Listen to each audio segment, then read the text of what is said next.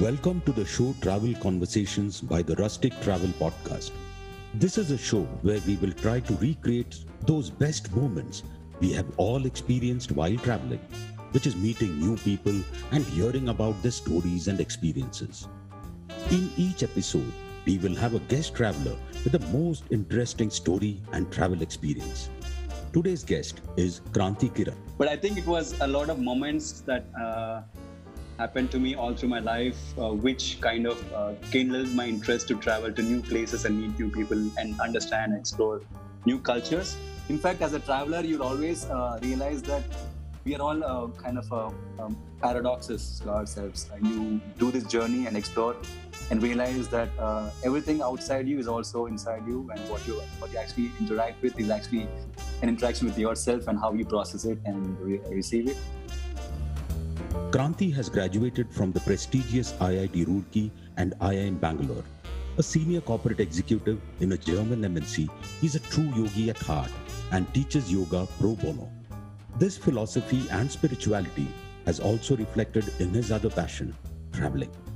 He's a true believer in sustainable travel that includes close interactions with the local communities, leaving no footprints but creating maximum positive impact.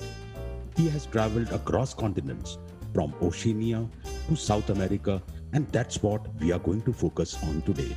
His backpacking trip to South America a few years ago. I'm your host, Rajesh Nair, along with your co host, Hemant Soring. Thanks for the introduction. great, great uh, to know your passion for traveling, Kranthi. So, uh, tell us as to how did it all start? I don't know exactly when it started because, uh, uh, yeah, I tried to answer it myself and I did not have an answer actually. But I think it was a lot of moments that uh, happened to me all through my life, uh, which kind of uh, kindled my interest to travel to new places and meet new people and understand, and explore new cultures. So as a kid, uh, my dad works in a bank, and uh, uh, I had to go from place to place, from Andhra to West Bengal to you know various places, always keeping keeping on the move, right? So um, uh, so that exposed me to kind of always new environments, new people, new language. In addition to that, as I grew up, I also started to have fascination for new places. Uh, uh, outside India also because uh, so far it was always about India and my dad traveling, taking us to tra- trips out in India. But outside India also, I was fascinated to see how it would look like because I don't know if I would get an opportunity to kind of uh, go outside India. So that was just a curiosity, actually. Hemant here. Hey, uh, so tell us more about uh, where all have you traveled so far? within India, I had been traveling a lot uh, on work. Uh, so my work uh, as a sales, uh, residential sales, actually allowed me to cover a lot of uh, places within India. Outside India, I had traveled to. I started with Turkey, been to Australia, New Zealand, Russia, bit of Middle East for a while, um, South America, a lot of Europe. So this is uh, because I stayed in Europe and I worked with a German company, so I would go to Munich every year. And uh, the, the first year I had been to was for a longer stint for seven seven months. That's where I did a 30 day of backpacking trip across Europe. That was actually the first time I did a backpacking trip. Uh, it really changed my whole perspective of traveling and uh, exploring, I would say is there something which uh, you know backpacking allows you to do which you prefer over let's say a luxury travel? Yes, I think uh, I travel primarily to be uh, not in my comfort zones. I travel because I want to be outside my comfort zones. The experience of backpacking is my own uh, choice to uh, to to live um, in a way that uh, maximizes my experience and minimizes my spend. Yeah, that's how I see it. In fact, as a traveler, you'll always uh, realize that we are all kind of um, paradoxes to ourselves, right? So you can uh, both these qualities of us um, surface and um, and and this is what uh, is beautiful uh, about traveling that you do this journey and explore and realize that uh, everything outside you is also inside you and what you what you actually interact with is actually an interaction with yourself and how you process it and re- receive it so um, the other side is actually your own side i would say And uh, I was just trying to go back to my South America trip and realized that uh, I had so much of experiences there that I can't even count now. Uh, so many beautiful memories of, of the trip, uh, only because I could actually uh, um, uh, do backpacking. So when I say bienvenido, como esta Kranthi, what does it mean to you? Welcome. Uh, think, How are you? Yes, yes, yes. I, I wanted to always go to Amazon uh, rainforests, and uh, and then I said I can't just go for Amazon. Like uh, so, it is just 30 hours of travel from India. So I don't want to just go there and come back uh, with just uh, exploring Amazon. I just want to build a trip around it. So that's how I kind of started this trip and. Um, picked up a bit of Spanish to kind of get along with the locals, you know. So um, muchas gracias or all these basic uh, uh, travel um, lingo that you can kind of use to navigate through, uh, you know, some circumstances. It didn't work well, but somehow most of the times I use gestures like, and if, if I want to eat, sleep, and these kind of things actually worked uh, uh, with body language than real language. Let's start from your journey from India to South America and back. Right from the process of visa, right from the decision process of you know buying tickets or booking there.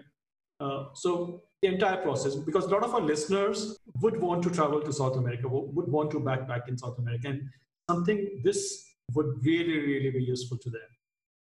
With regards to travel uh, plans and visa and ticket book, I built it around Amazons basically. And uh, with Amazons, I had to choose whether I want to stay in Brazil because Brazil also is a gateway to the Amazonas uh, or Peru. So I said, okay, let's uh, start with Peru because Peru is a kind of a cheaper way to enter Amazonas. Um, so that was the start. So I said, okay, Peru will be definitely on the list.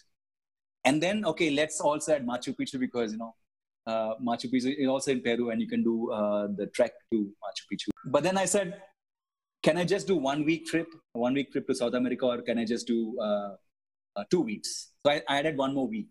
But then what, what about that one more week? Should I do, uh, uh I don't know, Argentina or Chile or Bolivia? Like I was recommended, my friend uh, said, do the salt um, mines in Bolivia and all that. So I had, I had, to kind of choose because at that time I had like Colombia was kind of in a red zone you know. Uh, for travelers you can't travel uh, to it was still under kind of some tension and all that. But being the person i am i chose to, to go with colombia somehow. I said okay if it's red that's for me you know. So uh, i just went on you know adding colombia to the trip. And then i said okay two weeks is enough because i'm, I'm going to spend a lot of uh, travel time to go out there and i don't know how when i'll go back to south america so I just added, I said, okay, let me add one more week. So I added one more week and I, I, I said, okay, let's go to Brazil or then some other country. And then I chose Argentina. Somehow uh, one of my friends recommended that I should go to Patagonia. It's very beautiful. So um, then I had to choose between Chile and, and uh, Argentina. So I finally chose uh, Argentina. So that's how Peru, Colombia, and Argentina happened. One one question, uh, Kranthi. You said you know going to Amazonas through Peru is cheaper rather than Brazil. Yes. In what way is that? Uh, first of all, Brazil is a huge country, and uh, uh, I have read it on the internet. If uh, I mean, if you have accommodations and all that uh, in Brazil versus Peru, um, Peru would actually give give you more options to to stay at, and also it's a smaller uh, stretch of Amazonas you have access to, but then it's also very less explored. My traveling is more about how how the locals uh, live. So um, offbeat off uh, peak and off the whatever. So uh, that was my choice for peru. So while you were doing the research for all the three countries um, how did you how did your visa thing happen? Because yes so day, you yeah. with an indian passport and i believe you would need three separate visas for three different yeah this was what so uh, tell yeah, us more about all that. I thought, uh, I mean, I didn't realize this, uh, like uh, South America was still in my mind, it was like one country. okay. So I thought it's just one visa to South America for an Indian and all that. And re- later on, I realized that you need three visas and each visa uh, takes certain period, period of time, right? So I had to plan for a 30 day uh, trip, first of all, which means uh, um, yeah, the, the, all bookings had to be done beforehand because as an Indian uh, passport holder, you have to always show your itinerary before you go. So day-wise itinerary has to be done.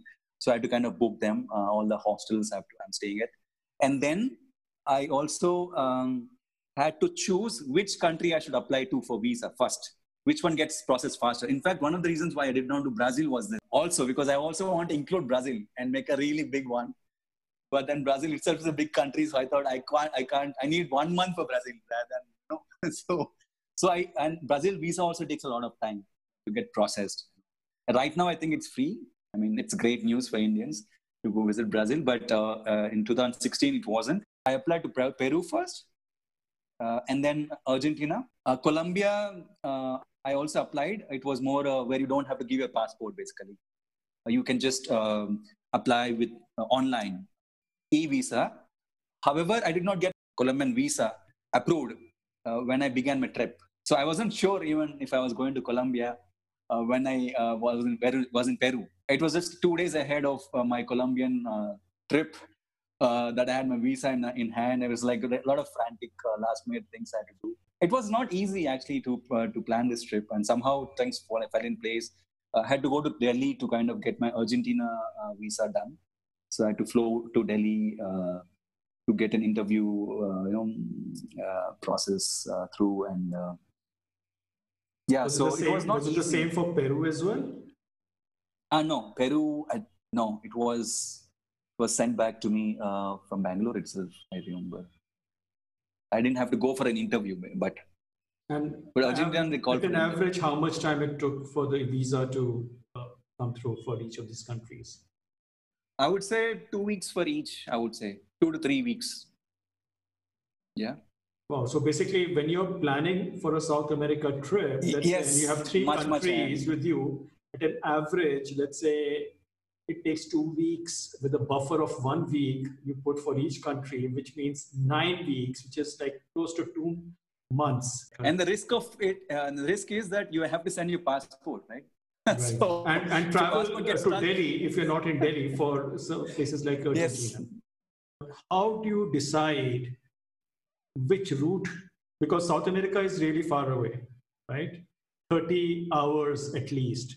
And you have to make a stopover somewhere. So either you make a stopover, I don't know, Dubai, either you make a stopover in Europe, you make a South stopover in North America.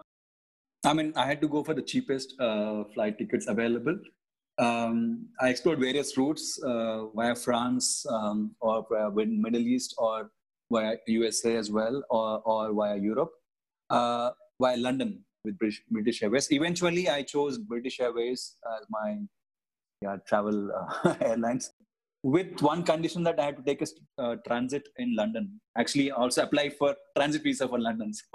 So this was another challenge, but somehow I got it done. Uh, transit visa was easier to get. Uh, it was 36 hours from me actually. So uh, with uh, nine hours of transit in London, and then still I didn't go all the way to Peru. I went to Sao Paulo, and then from Sao Paulo again I have to transit. So it was a very tiring journey, I would say. But I was kind of fit enough to kind of do this. And in you know, overall, three days have just gone going and coming, right? So Bangalore to to London to Sao Paulo to uh, to Lima. That's my onward.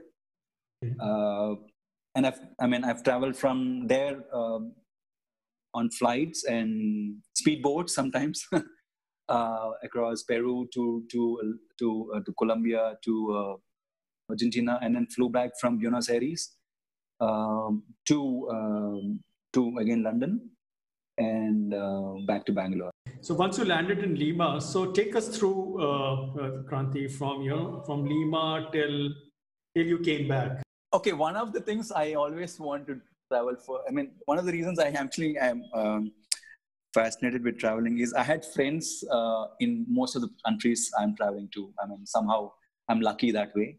Uh, so in, in, in peru i had a friend called manuel uh, who had come on exchange. And uh, i made good friends with him and say okay hey guys I, am coming on so and so date. So he actually um, hosted me. So i was staying at his place and so one of the things that you know as a traveler it is of course you need to uh, uh, cut down on your expenses in terms of accommodation and flights. Yeah, this is important. Um, so you have to go for the cheapest options. You kind of uh, kind of find some hacks. Also, one of the best hacks to, is to actually have a friend in the country, and the local is a much more better, uh, is the best option to have, right? Because local means it's almost like you are living with him. You see his day-to-day life, what kind of breakfast he has, what he cooks, eats. He will take you to the places he goes to frequently, and and so I I really was lucky to actually have a friend in Peru. So he came to receive me, Lima, and uh, introduced me to his family and introduced to, to me to the to my bed. All the, all your day you can explore by yourself. He took uh, took me out in the evenings, uh, you know, uh, to various places in, in in Lima. Lima was on the coast, right, and then Cusco and uh, this Machu Picchu trek was in the mountains. Right? So, so Kranthi, Cusco, um, correct me if I'm wrong. Cusco is the ancient uh, old capital of the Inca civilization. Is that correct? Yes, yes, yes. And uh, to go to Machu Picchu, you have to, that's the g- gateway. Yes, yes, it's a gateway to Machu Picchu, yes. Um, so you flew into uh, uh, uh, Cusco from Lima? Yes, from Lima to Cusco. Uh, I took a minimal, uh, I didn't carry everything, so I chose to kind of travel light to Cusco because I knew I have to come back to Lima to take a flight again to Iquitos. So Iquitos is the is access to Amazonas from Peru side the, the chain of landscape from Lima being the coast, the food was all seafood, right? To uh, to mountainous food, which is uh, all these potatoes and all that. Peru has this the Incans, the mountains of, uh, of the Incas and all that. Have a lot of uh, varieties of potatoes, like so many different varieties, right? Uh, the food is all potato based, and then you go to Amazonas, where it's all uh, real life food so you actually eat some kind of uh, raw stuff, everything, right? From the Amazon or jungles every day. Uh, from tribes, you get actually get to also meet the food that eat that that is eaten by tribes, right? So the, the the food, the change of the scenery on the plate was very interesting. Not just on the outside, but on the plate itself, the food got very interesting as I explored various uh, choices. Incidentally, uh, South America is where the first potato came from, right? Uh, to us. I mean, yeah. That's the origin of potatoes. That's how all of us, and we have now a lot of, uh, right, from patata, bhaji to everything, whatever. Thanks to the South Americans who actually grew it there, right? Now, uh, yeah. uh, Peru, uh, from what I hear, read, and uh, I've been there as well. So the food there is pretty eclectic and different uh, even the drinks mm-hmm. also. You want to uh, uh, tell us about your experience. what all did you have, and what all you should recommend? ceviche, yeah, ceviche is the is one of the popular dish, and also pisco sour is one thing that's like very very popular there. So my friend introduced me to pisco sour and that's uh, an alcoholic drink beverage. It's an alcoholic drink yeah yeah exactly. With, with a lot of citrus and all that. So if you're into bitter stuff and uh, know it, it's very interesting to actually have a it's like a sundowner. You actually see the sun set and then you have a pisco sour in your hand.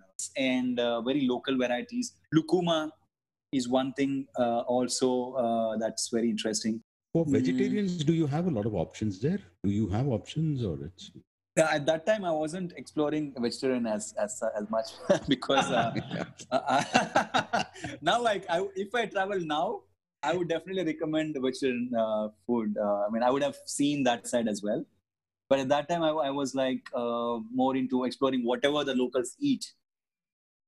So I think Peru also has the signature uh, local dish in which, which is a non-vegetarian thing of guinea pig. Ah, yeah, I remember. This was in Cusco. Yeah, I missed. Yeah, uh, Cusco. I think yes. uh, in Cusco, yes, it, they offer this. I didn't. I didn't uh, try that actually, but um, so you need to go back again and try that. yeah, I remember this.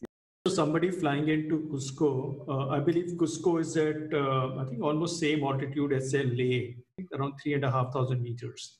Mm-hmm. So. Yes. Yes. Right? Yes. So, which is pretty high. And uh, yes. I remember going to Ladakh and they advise us to stay put for two days.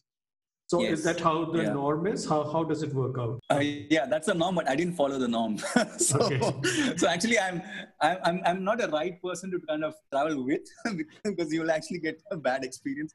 I can deal with it myself, but um, so. But I think usually, I was based on your experience, uh, all of us can do something else. What you didn't do. Yes, yes, exactly. So I was advised also to come two days earlier and stay there and all that. But two days in Cusco means what would I do? And I mean, I had to take a risk because I had to kind of. Uh, uh, I thought I'll do the trip uh, and go back. I had a kind of a itinerary like that. Somehow I missed that part of it, and I kind of underestimated that because later on in the trek I experienced some kind of a problem uh, in the last day, and I had kind of take the horse uh, ride back uh, to the to Machu Picchu basically. So so let's this... let's talk about uh, the Inca Trail, the trek you talked about. So how how how did it start? Where it starts from? How many days it is? What happens during this trek? I mean, do you have to carry your own bags? Do you camp out? Is it cold? How, tell us about the Inca Trail. Should one take the trek or should one go by train? There's a train also, I believe. Some Bingham yes. uh, train, right? Uh, the guy who found, uh, found Machu Picchu. So t- tell us more about uh, your experience of the Inca Trail. So on, so my my onward to uh, Machu Picchu was a trek. By coming back, I took the train. So that's one thing I did. I want to actually have both the experiences of train and the trek.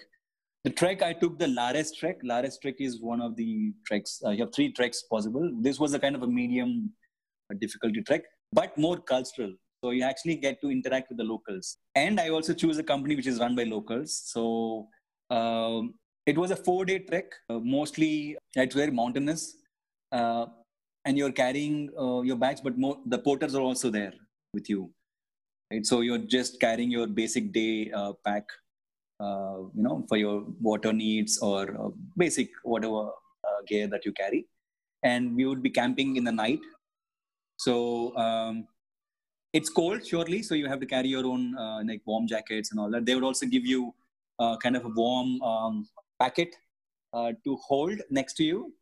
You know uh, that's also water but if you drink more of water then the cold is not there. So the, the heat the warmth is not there. So you have to choose between whether you want to drink or use the warmth is it for warmth. So uh, all the sleeping bags were there. You had to again make a choice like that. Um, and the, the, the there are no bathrooms right there right? So it's like an open pit where actually actually go and uh, you know do your uh, calls. Uh, so it it's a very uh, rustic experience i would say. Very very rustic uh, in a way because um, and i always wanted to do that uh, that way. So you wake up to kind of a still moon is out in the sun, in the sky and uh, know it's chilly and you still want to do it because you just want to experience that you know you don't do it very often right in life to to experience it. So it's a very nice uh, experience also you on the day you are also interacting with the locals right? You buy some local um, uh, textile, like I think uh, um, I forgot, but the the the, the wool uh, of, of of of the llamas. That in that trip is when I was carrying this uh, Fujifilm uh, Instax camera. So I that was my just an experiment I wanted to do because I thought people would love to actually keep memories for themselves so I was taking the Instax um, pictures of them and giving out to them rather than keeping it for myself. This was a big change for myself as a traveler that I didn't want to take pictures for myself, but also create moments for others to actually who come uh, in, in touch with me or who left a really kind of a lasting impression on me. I would always hand out these small pocket size uh, Instax uh, uh, photos of themselves with my comments. So I'd always carry a DVD marker or something like that to kind of write Okay, after Machu Picchu, I had gone back to uh, Lima and carried my entire bag, uh, uh, the baggage. Then uh, flew to uh, Iquitos. Iquitos is the is the you know the gateway to the Amazonas from the Peru side. Right? It was interesting to see. Uh, it was there was still a con- conflict going on between rubber plantations, uh, you know, owners trying to cut down or, or eat into the Amazonas, and versus the tribes living out there that time as well. So I was also kind of talking to locals and people out there on that topic. Uh, I also had the great opportunity to interact with the tribes themselves uh, on a boat. So I hired, I hired a boat for myself, and uh, I made good friends with the boat guy and went to meet the tribes. I played games uh, like you shoot an arrow, like yeah, uh, I danced with them for a while. I spent quite some half day uh, with the, the, locals because something you don't do quite often. Mm-hmm. and you you still see that they are uh, living a very basic life, very very basic life. Uh, um, so for them, we are a very exciting species, right? we're all comforts and all that, but they are quite okay with very simple living and smiling and you know, all that. Families, all all everybody comes together. So i started again um, taking the pictures of them. And they were so happy because they never saw a picture of themselves uh, uh, and then slowly the entire families uh, came together as a group photo and all that. I still have the picture of that. It's it's my best moment i would say in the entire trip uh, that i could meet with the tribes and uh, and uh, give back the memories rather than me taking away some memories for myself. It's also that interaction. As i said as a traveler, I always want to not just be somebody who's taking it for myself, but also uh, leaving some kind of impression for the other person. Because I also feel it's it's something that uh, traveling should do. As a you know, you should be able to exchange uh, and create some good uh, vibe uh, between two people or two two groups when when you do it. And there are no restrictions, right, Kranthi, to go and meet the tribal. It's like not like the Andaman and Nicobar, where you know you can't go and meet them, right, because they are an endangered tribe. Yeah. So the, the tribes I met are those who have always been already been talked to before, and they already are prepared to welcome um, outsiders or uh, tourists. Uh, there are also still uh, tribes who are un- uncontacted, and they would la- love to be uh, left uncontacted okay, one more thing I will tell you in Amazonas. So a lot of Americans who come to Amazonas because just there, right? So there's like a weekend trip for them. They do the Machu Picchu trek and uh, uh, it's like a week trip, for example, and then they go to Amazonas and they do this ayahuasca ritual. I met one guy who did, who did this. He was staying with me in the same uh, apartment uh, in Iquitos. Ayahuasca is like a like a herb, like a, like a brew, which is uh, which is done from plants. Um, and you take this kind of a it's a ceremony which is done by shamans. And uh, it's like hallucinogenic or uh, psychedelic kind of stuff. And they go there to kind of uh, you know see all these visions and all these experiences and uh, they have to go and follow some kind of a diet for two or three weeks. No abst- uh, abstinence from alcohol drugs uh, sex and all that. So i have met a lot of people there in amazonas that wow it's interesting to kind of see this kind of uh, people coming over just for this ceremonies and all that. You know, supposedly quite healing, and it would uh, introduce you to the altered states of states of consciousness, after the body experiences and stuff like that. Uh, the other side also, I've met people with bad experiences, and it, it's it, it, I think it's it's very interesting. Uh, a lot of things like that in, in South America, yeah, even now, uh, done by the natives. Okay, from after Amazonas, I had uh, I had chosen to go to uh, Leticia. Leticia is on the borders of Colombia, and I took a speedboat uh, to Leticia. So that boat. So, uh, uh, Kranthi, when you cross from one country to another, say Peru to Colombia, I mean, it's it's just a free uh, whatever freeway, or you know, there's some checking and you know stuff like that. Uh, yeah, yeah. There, yes, there is some checking. Yes, there is. Uh, okay. There is. So, but it's very um, fluid, I would say at least at the time I had been to. So you take the speedboat. Uh, I kind of didn't know it was for 10 hours. I just read it on the on the internet. I just chose the speedboat. So but, speed, uh, 10, speed in the boat was just a misnomer. yeah, I mean, I thought it's just next door, but it was like quite some time. Like 10 hours is quite long. And um, uh, yeah, it, I had to wear a seat belt and all that. And I was with the locals. They were actually, it was, it was like a kind of a jetty, I would say. And uh, I was the only tourist there in that in the entire uh, boat. Uh, yeah, very very basic food uh, was uh, was given, and uh, but as I as I ended my journey, I went into this place called uh, Tres Fronteras. I think it's a life. It's like a, a border for three countries: uh, Peru, Colombia, and Brazil at one point uh, you actually can see all the three countries from that view. That's where i actually had to go to get my uh, visa checked and, I, and then luckily by that time i already got my visa uh, when i was in peru. So i just showed that i got this visa on my phone. I showed this e-visa thing and then they just had to i had to do some local tuk-tuk to go all the way. It's a very bumpy ride to some officer wasn't there. And he just came and said, "Ah, oh, he just looked at me and uh, just stamped it and saying "Now welcome to Colombia and all that." Okay, fine. so fine. That's how I got into Colombia. And one of the challenges I had was this uh, currency. So, so, so in Peru it was uh, pesos, right? Uh, sol, sol, sol was the currency. In Colombia it was uh, pesos, pesos. And uh, so I had to convert it from sol to to to pesos uh, uh, there as soon as I landed in Colombia. And then I, I, I went, I stayed at Leticia. Leticia is also a nice place uh, where you could do. Um, I, I went to this place called Tanimboca. Uh, it's a reserve where you can do this canopy riding. So from you actually do kind of a, you climb up to the canopy of the rainforest, uh, and you have a good view of the canopies. And you can do a zip line from one canopy to the other. So do different viewpoints. Right? That's what I could do. And then I also went to this park, Santander. Santander Central Park there, central place in, in, in, in Leticia where you could just sit and uh, all the birds would come and make a lot of noises there. Parrots and parakeets would come in, and uh, it's a very interesting uh, thing to also experience to see all this.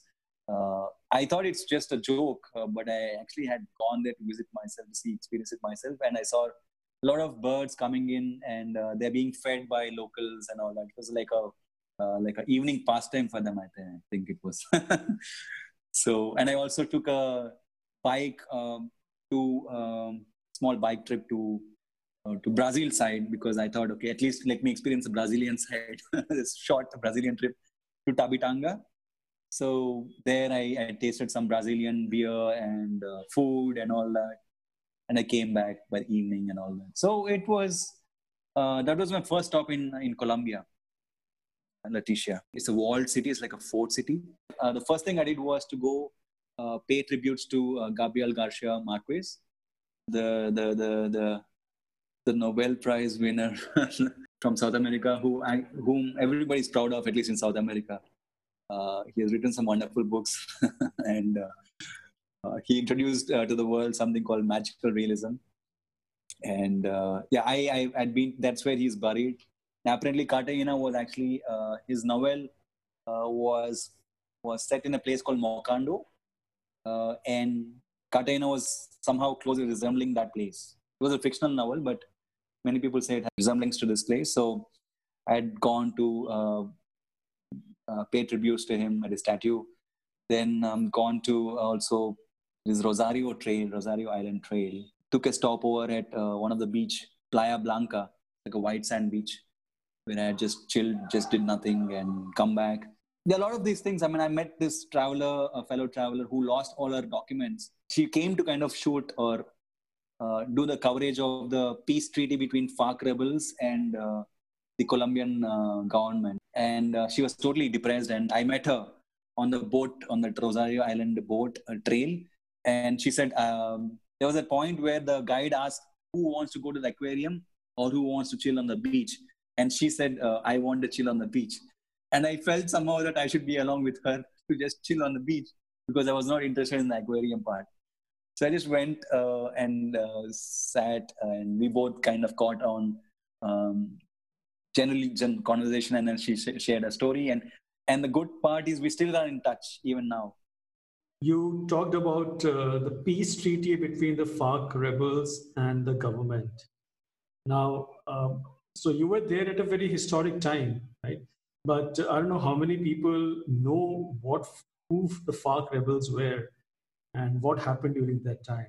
FARC was an organization which was kind of uh, anti-government movement, right? So they were trying to support a lot of welfare activities they want to do, and the government was not taking care of the locals and communities and all that. So communist guerrillas. Communist guerrillas, yes and I mean, the, their methods employed were kind of both, uh, I don't know, more violent in the in the eyes of some and non-violent in some of, in the eyes of some others. At that time, the government actually uh, was uh, proposing a kind of a peace treaty between the FARC rebels and the government that they can be integrated into the society. And that was a proposal, and there was a vote happening at that point of time. On the day I was, uh, so after you know I went to Medellin. Uh, you know the the famous or infamous face, uh, place of uh, Pablo Escobar. Um, but at, that day, I had a lot of plans to do a lot of trips. But that day, I, I saw the entire uh, city was shut down. That of course proved my plans, but uh, it also uh, allowed me to take part in a very historical moment. Most of us, including me, have this uh, uh, idea about Colombia, and which obviously comes from the stories we read or you know, web series we see, like you know, Narcos and all that. So we tend to sort of you know associate drugs, Pablo Escobar, drug cartels with Colombia. Now, you were at the heart of uh, Medellin, where Pablo Escobar was. Uh, how's it now there? Uh, are there any memorials? Do people talk about it? Actually, this is one thing I also like about traveling. So there's one thing which the media portrays, right? And all the, you know, there's some image of a country before you travel. And you actually are carried away by those images that are uh, fed into you uh, one of the reasons I travel is to actually um, overcome those or kind of demystify these kind of images, you know, these biases that are created. And um, so I just chose to go to Medellin, and I realized it's one of the most planned cities. And if you look at it now, the urban transport, uh, the whole urban planning is beautiful now. It's it's one of the role model cities for many of the other country, um, other cities which are actually looking to adopt uh, such kind of uh, urban transport and urban planning. Uh, I was told, at least from the articles, that you know you have to be careful to go into certain neighborhoods and all that. Um, I was, of course, a bit wary about that, but there's nothing like shooting in the day, daylight, and this was like you could be mugged and all that, right? Mm, maybe I was lucky, uh, but I, I, realized also that uh, if you generally carry a positive image of a place in your heart uh, you would generally not un- encounter uh, any negative. Uh, there might have been people who try to do that, but because I usually create have a carry a positive mindset about the place and people, I have never seen them or try to create a body language which would actually uh, give a feeling for them that they might uh, steal or they might rob me of something. So I try to not go by what media presents. Although on in the articles they caution me uh, so it's it's very different now, and in fact, I think it has really uh, progressed a lot because of that negativity uh, in the past, because of these drug cartels and all that created in the minds of tourists. They actually are now promoting uh, much good behavior amongst the locals, so that the the past is overwritten uh, with good behavior and good treatment of uh, travelers. And I felt I had a good time I had a great time uh, dancing in the pub there in the night, all night, and they are so great at Latin dancing and all that. And and it's, it's the only place where I felt uh, everybody. Like I was in India, and I, I don't see everybody dancing, right? And there, dancing was a kind of a uh, means to socialize and get to know each other, right? So if you have to, you don't talk, you dance in South America, in in, in Medellin. And uh, I'd been to a very local pub, so I was the only local like non-local, I would say. And um, uh, it was just beautiful. It's just uh, so I, I didn't feel that although the place had these moments of past which were not great, but I think now it's very very good. Uh, had some great um, experience there. Have, have yeah. people heard about India, Kranthi, there? Okay, I think during my entire trip, I was the only Indian. I came like I, I didn't find any any other Indian. So things like Bollywood is quite popular, clearly. Yes, yes. Uh, yoga is quite popular. So as a as a yoga practitioner, I could actually talk on the subject for quite some time. I could also introduce them to various practices that they can do, like breathing or uh, uh, postures they can actually uh, you know include in their day-to-day activities. Generally, very mysterious uh, image because many people would not have traveled to India. They would have just heard about it from movies like Slumdog Millionaire, for example movies that are made for international audience you know? So so they don't they also have a wrong image about india. Like um, about uh, uh, they've heard about a lot of things like hinduism for example is a is a mystery. They would not know what that is right? Uh, so i have to introduce to them the number of gods that we have uh, you know um, and, the, and the beliefs and the way of life uh, and they also think that everybody is, is, only one religion and all i said there's as many other religions also co- that coexistence things thing does not even uh, come so there's a lot of uh, wrong images that i, I could uh, encounter when I met with people. And uh, I was the only Indian with many people whom they've met. Uh, so I could really take them through at least my perspective of India, having lived in various places. I could give them some some kind of you know unprejudiced, unbiased uh, you know perspective of India, not the perspective that was coming from the media or the movies. You know, so it's not always like the weddings in India are always like this dance and drama, but it's also very simple weddings with uh, you know uh, good family bonding and uh, all that. So I could uh, really um, uh, create that for them. I, I feel, and uh, many of them actually have come back to visit India. So I did take them to various places in South India, especially because many people who come from outside India don't somehow come to south of India this is also one thing I experienced. And most of them are covering this triangle in, in the north, like Delhi, Jaipur, Agra. And they would only want to come to Taj Mahal. I say, hey, come to Kerala, or come to uh, Tamil Nadu, come to Andhra Pradesh, come to, you know, all the other places in the south as well. And because they don't have any people traveling outside of India from South India, they would not uh, feel very confident of uh, traveling. So uh, you're talking about uh, Colombia. Uh, where, where next? Where did you go next? So Medellin, I talked about. Uh, it's, it's beautiful. I took this trail, Pablo Escobar Trail, which is not recommended. Like it's not officially recommended. So I still wanted to do it because what's the point of going all the way to Medellin uh, and not doing this? So I did that. Uh, and then I went to San Gil. Sangil is so, this place. So what's there in the trail, if I may ask? I we can't talk about it actually. I mean, it's just like uh, his place, his his habits and stuff. Like very, it's a very unofficial trail, right? So it's it's just done by some people who claim to know him or like the other family and all that. The Escobar family still some cousins and brothers will be there. So. There's no official museum for him and all that. Nothing like that. It's a very basic trail. I just still wanted to do it out of curiosity. So from from Medellin, uh, I had uh, taken a flight to Bucaramanga. It's like uh, is another place. From where from there I had gone to San Gil. San Gil is the adventure capital of South America, right? So there I had um, um, I had planned to go for caving, uh, rappelling, rafting, and mountain biking.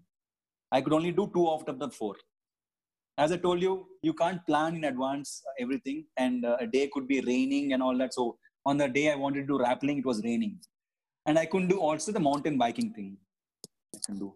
So instead, I did. Uh, I chose to go to Barichara, which is a very pretty village. So all cobblestone, uh, uh you know, uh, streets and colonial uh, buildings, which is kind of very very pretty. Um, and I tried local food there.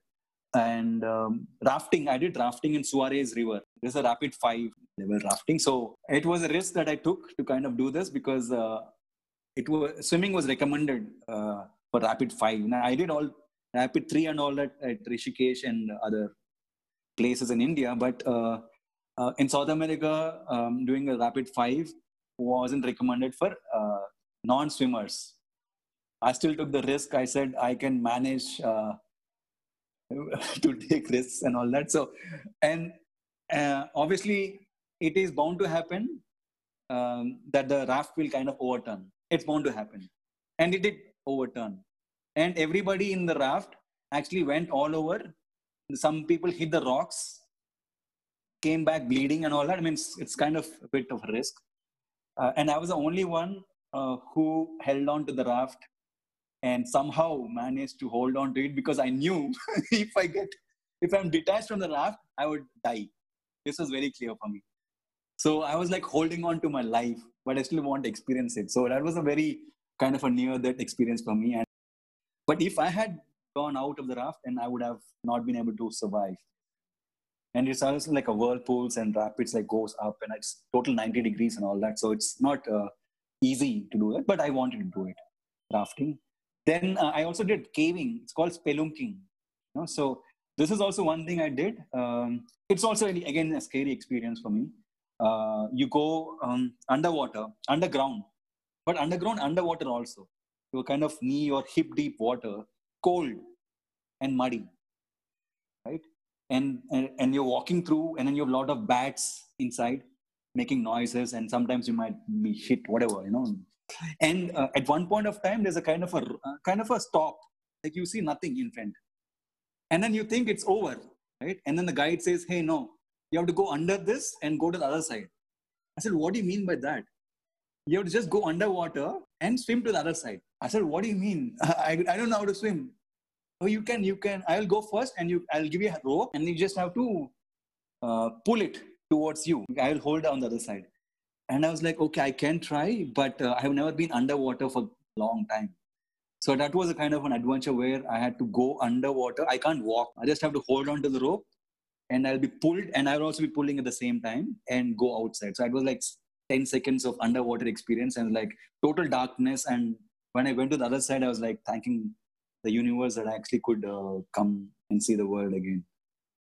But on the other side, what you see is a ceiling full of uh, stalactites, beautiful stalactites, beautiful really, and stalagmites in some places, beautiful really. Uh, just one thing I forgot in Colombia actually okay. is this national sport of Colombia called Teo, T-J-O, Teo, Tejo or something like that. And it's like this, I don't know if you can Google search something, you can find it. It's a national sport of Colombia. It's like a throwing game.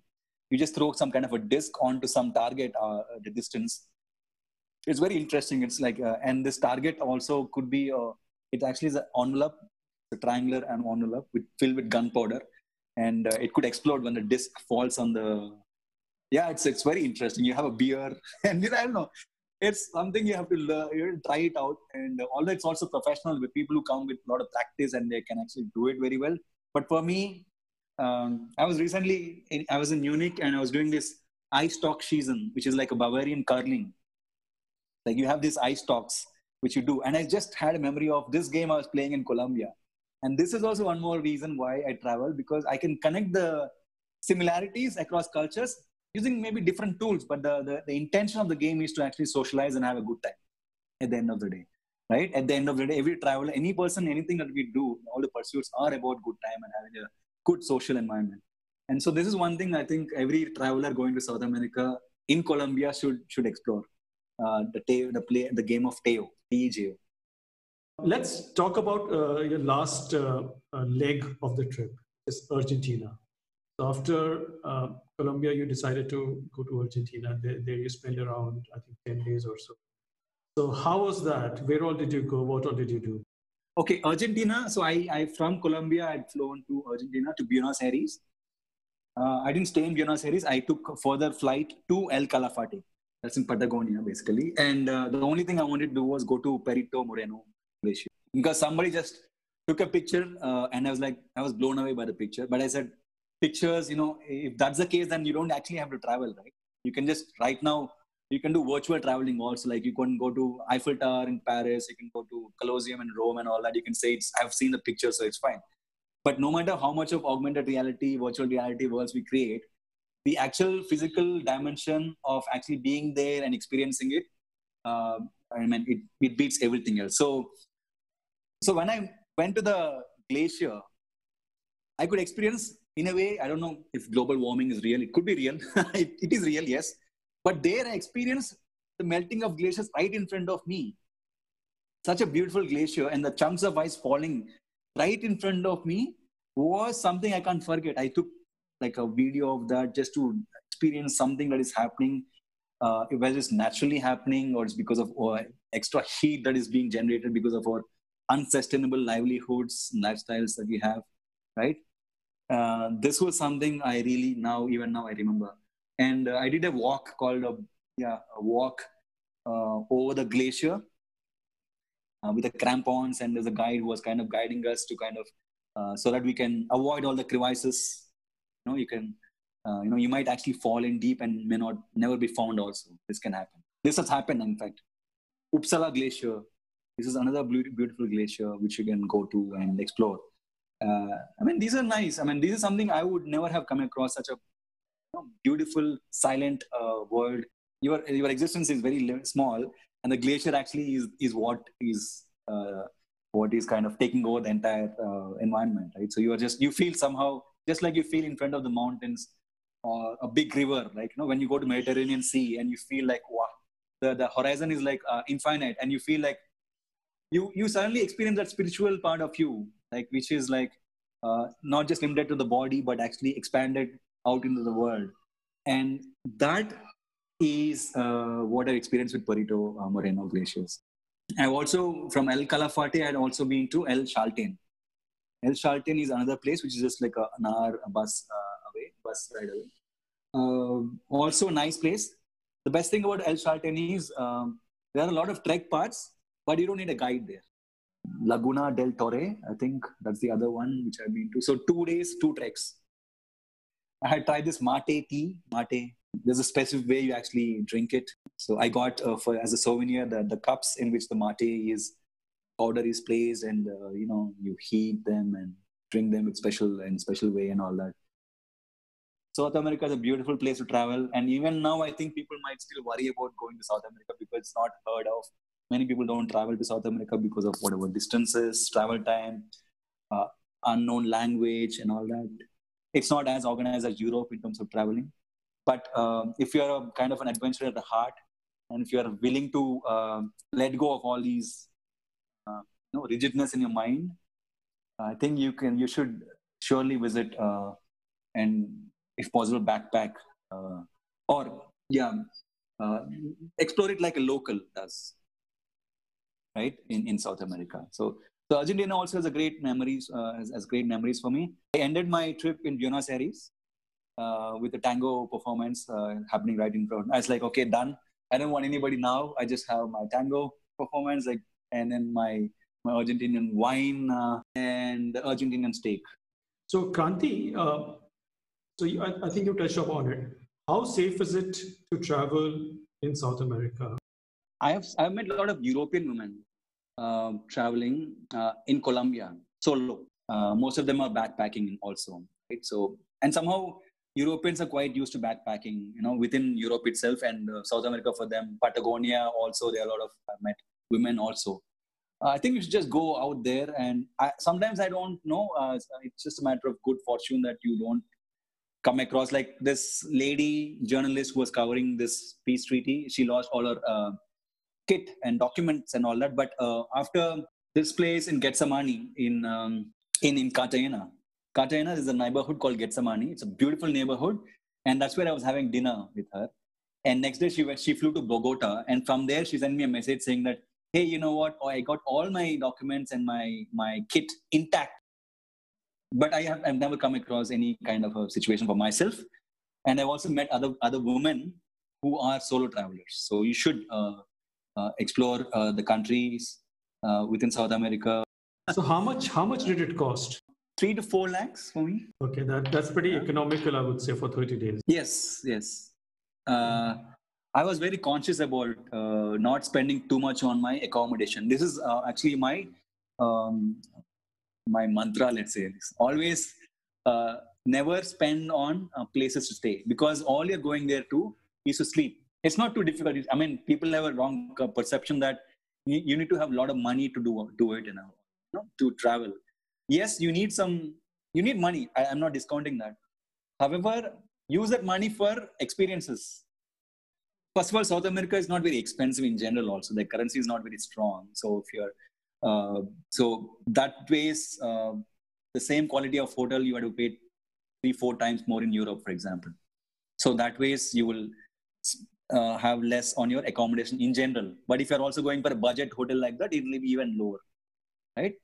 Uh, number one. Number two public transport. Always. Public transport always this also gives you a, a chance to uh, navigate and explore the place the way the locals would do. Is language a major barrier there? Especially like if you're you know taking the public transport or you know you don't have a contact there like uh, you did but generally people may not know.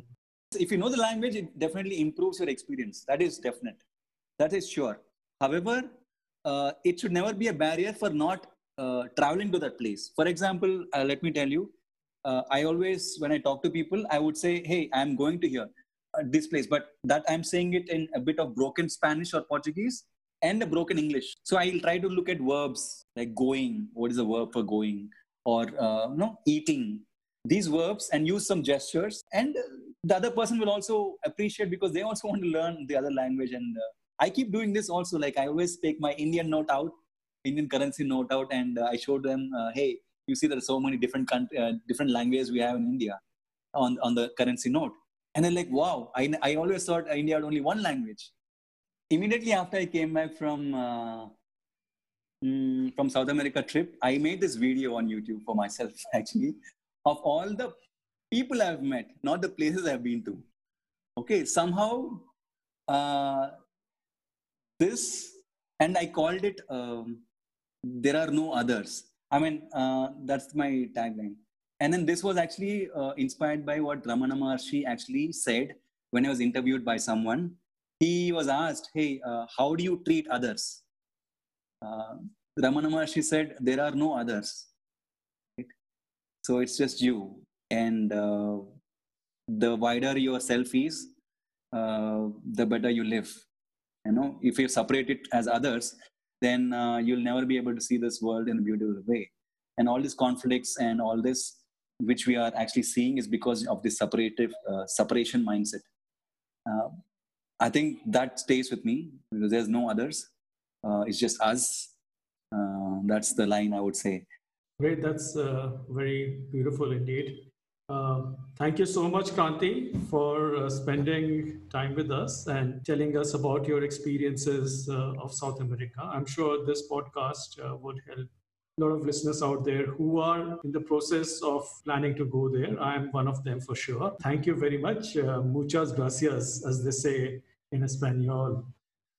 And Kranthi, before you know, we move on, you know, like uh, your experiences were amazing. You know, what two things which I learned from you now was one is you know how you gave back instead of taking selfies, you took a camera, you, took a picture and gave it back. First time I've heard somebody doing that. That's Yeah. brilliant. You know. Yeah.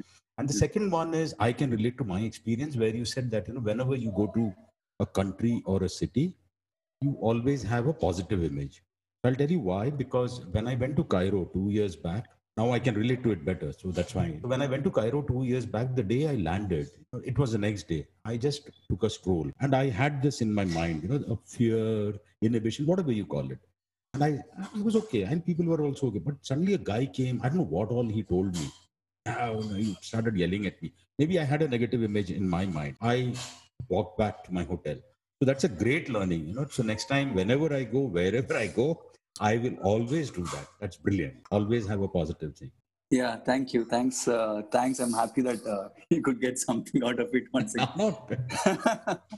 Thank you so much uh, for the opportunity, uh, both of you. And uh, yes, uh, keep traveling and uh, keep exploring yourself uh, and experiencing uh, life much more uh, richer. And uh, there's so much out there, which is also inside. So you, you, you know, see that until you don't exist. You know, like the inside and outside should merge, and then uh, you don't see the separation anymore between the inside and outside. I think that's the way forward.